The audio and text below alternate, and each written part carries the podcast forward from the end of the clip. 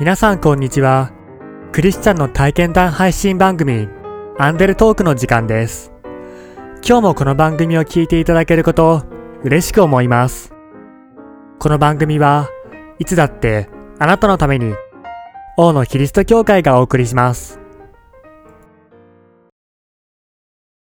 T さんは十数年前シンガポールでお仕事をしていた頃、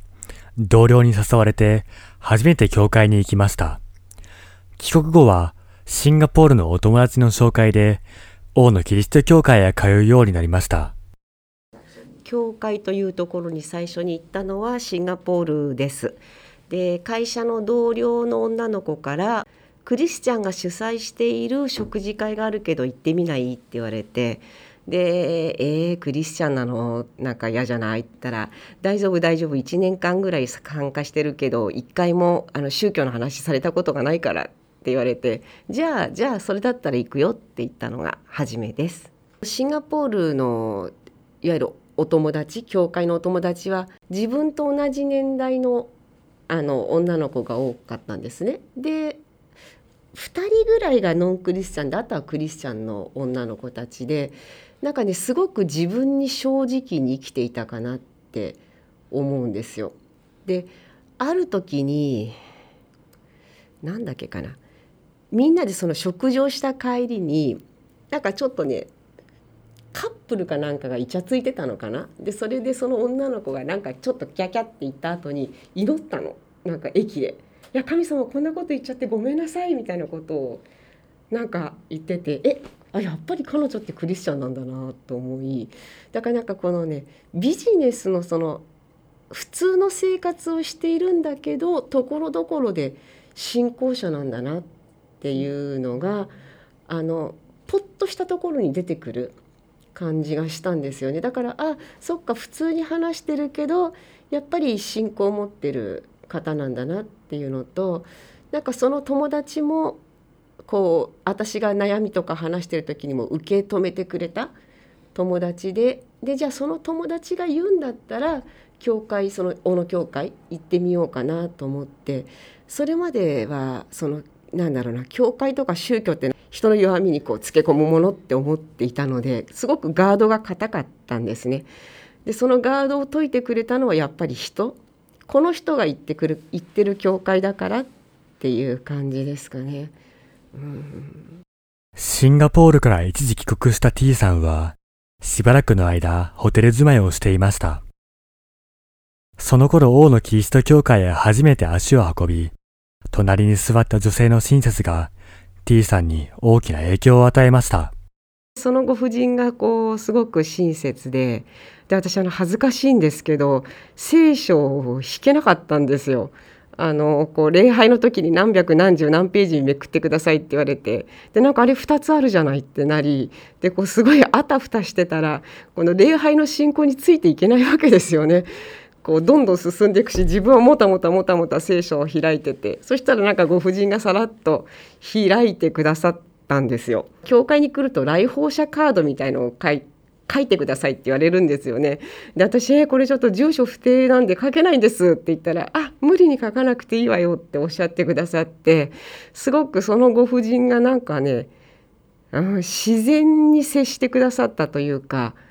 こうウェルカムモードではないんですけどすごくなんか自然に接してくださったのでああすごくなんか居心地がいいなと思ったのと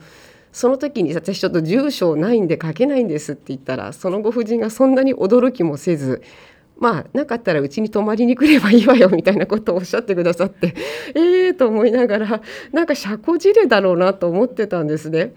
でそうこうしてるうちにその例の2011年だったのであの大震災が起こりましてで私その日にちょっとおばの家に行こうと思ったら電車は止まってるわこう動けなくなったわけですよね。でそれ以降にいやどこに泊まろうかなと思ったらそのご婦人が本当に止めてくださいまして1週間ぐらいいたのかな。でああなんか社交辞令じゃなくて本当に 止めてくれる方がいるんだと思ってなんかちょっとそれが驚いたのと嬉しかったのとですねでそれからなんかそのご婦人にくっついて教会になんか行くようになりました。その後、T さんは大野教会から一駅の別の教会で仮住まいをしながら、大野教会の礼拝と祈り会に出席していました。祈り会に出席すると割とご婦人の方が多いのででそのご婦人たちがこういろいろと親切にしてくれたり雑談とかで、まあ、私たちは何かあったら神様にしがりみにつけばいいから大丈夫よみたいなことを言われたりしてたんですけどあ私にはそういえばしがみつくものもないなとか思っていたりあとまあご婦人がちょうどその大震災の時に祈ればいいじゃないっ言われたんですけどいやそんな私なんか祈ったってこんな大震災でいっぱいいっぱいの時に神様そんな聞いてくれないですよ私の祈りなんてって言ったら「いや大丈夫大丈夫そんなちっぽけな人じゃないから」みたいなことを言われてああそうなんだと思いながらこうなんだろうなご婦人たちが多分ポッと発する一言がふっと一応入ってくるんですよね。でその時は実感は湧かないんですけどなんか半年後ぐらいにこう追っかけてくる感じその時ピンとこなくてもああこういうこと言ってたんだろうなっていうことでなんかこの行動的な優しさもそうですしこの言葉っていうか霊的なものというかそのうんまあクリスチャン的に言ったら信仰的なものだと思うんですけどそういったもので養われたっていう感じですかね物質的にも精神的にも。すごい面白い話なんですけどあのその祈り会の時に多分どっかの施設があのお野菜を売りに来るんですよね。そのご婦人がまあじゃがいもとか買ってくれてその居候してる教会に届けてって言って届けますそうするとそこの居候してる教会の今度牧師夫人がコロッケを作ってくれるわけですよ。でコロッケを作ってくれて私の居候してる部屋にこうかけといてくれるんですね。でなんかそうか自分は何もしないでただじゃがいもだけ運んだらちゃんとこうやってコロッケになって 夕飯も与えられるんだななんて思いながら。はい。大野教会で教職スタッフと聖書の学びを始めた T さん。最初の頃は聖書を読んでもあまりよくわからないと思っていましたがある箇所にはっと気づかされたことがありました。新約聖書にある迷子になった一匹の羊の話です。ルカの福音書15章4節から6節あなた方のうちに羊を100匹持っている人がいて、そのうちの1匹をなくしたら、その人は99匹を野原へ残して、いなくなった1匹を見つけるまで探し歩かないでしょうか。見つけたら大喜びでその羊を担いで帰ってきて、友達や近所の人たちを呼び集め、いなくなった羊を見つけましたから、一緒に喜んでください、と言うでしょう。新約を読んでる時にその一匹の羊のところに出てきて、で私は到底まあ会社員なのでそのどちらかというと聖書の恵みの世界よりもビジネスの世界でものを見ているのであのなんだろうな1匹ぐらいいいじゃないの別にいなくたってって。なんかこの待たされてる99匹がいい迷惑じゃないかしらって思ってたんですね。でそれを先生になんか1匹ぐらいいなくたっていいじゃない。なんかあの ほっときゃいいわよみたいな感じでそのうち出てくるしそのね99匹の方がいい迷惑じゃないって言ったら「何バカなこと言ってんのよ。それはあなたじゃないのその1匹は」って言われて「ああそうなんだな」なんて思って。その時に我に返りあなんか自分のことを棚に上げてよく言うなって思いああそうかそうか教会に来て養われて1匹は私だったみたいな感じで、はあ、気がついたんです。やがて T さんは洗礼を受けたいと考えるようになりました。まあ受洗するかとかねいろいろこう悩むわけじゃないですけど本当に受洗していいのかと思いでそうなった時にその一番初めに教会に来たご婦人一緒にいたご婦人が、まあ、相談したわけですよね。その神様は信じてるって言われたから「いや一応いると思う」って言ったら「じゃあじゃあねこの信じてるんだったらまあ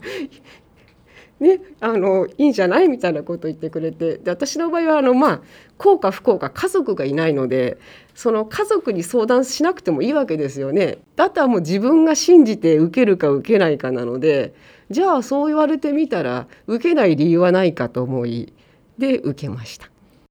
信仰を持つ前と持った後で T さんの中に変化はありましたか？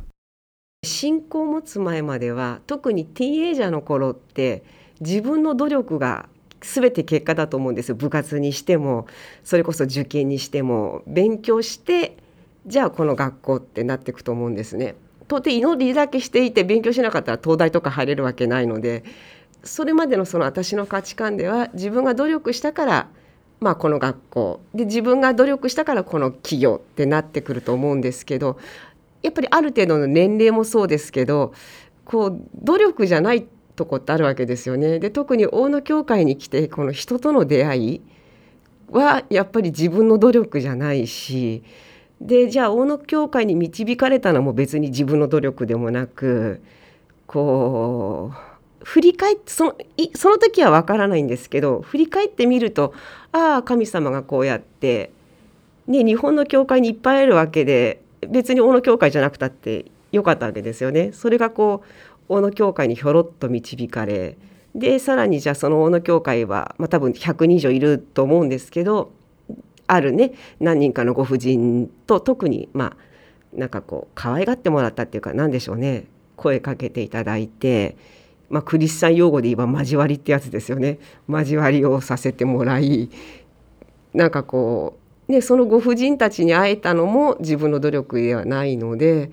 そういうところですかねこううまくうまく言えないけどそれは多分一般の人にとったら何だろうピンとこないと思うんですよね。あの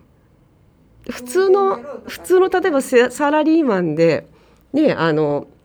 じゃあ入社試験は受けます確かに自分の思った部署とかには配属はされないと思うんですよ。でそういう時のその物事の捉え方なのかしら。こうじゃあ自分が思ってる部署とか視点とかに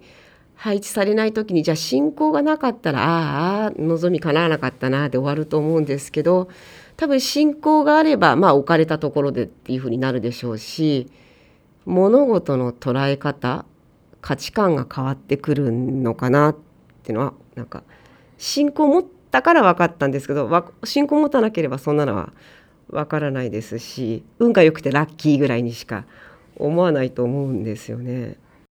T さんが心に留めている聖書の言葉をお聞きしました。信玄15章15節悩む者には毎日が不潔の日であるが、心に楽しみのある人には毎日が宴会である。え聖書ってこんな毎日の宴会だみたいなことも書いてあるんだと思いなんかそこはあ聖書って面白いなって思った部分ですかね。でじゃあそれを自分の生活に捉えると、ね、確かに毎日嫌なこといっぱいあるしなんだよって思うこともありますしだけどきっとなんかこの毎日が宴会であるっていうのはねこう心の持ちようっていうか、うん、例えばこのコロナ禍もそうだと思うんですけどああ苦しい苦しいで終わってるわけじゃないですよねコロナ禍の中にも恵みはあるしコロナ禍だったからこその発見したこともあるだろうしそういう意味でのこの毎日は宴会っていう感じですかね。うん、ポポジティブに捉えていけば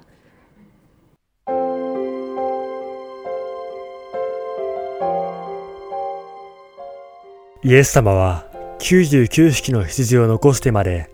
失われた1匹の羊を探し出してくださいます。それが自分だった時と言った T さんは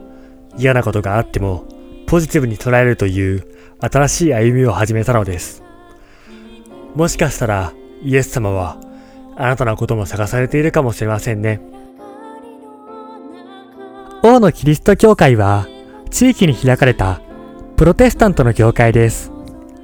最寄り駅は小田急線相模大野駅、北口から徒歩5分です。毎週日曜日の礼拝にぜひお出かけください。詳しくは、王のキリスト教会ホームページをご覧ください。いつだってあなたのために、王のキリスト教会でした。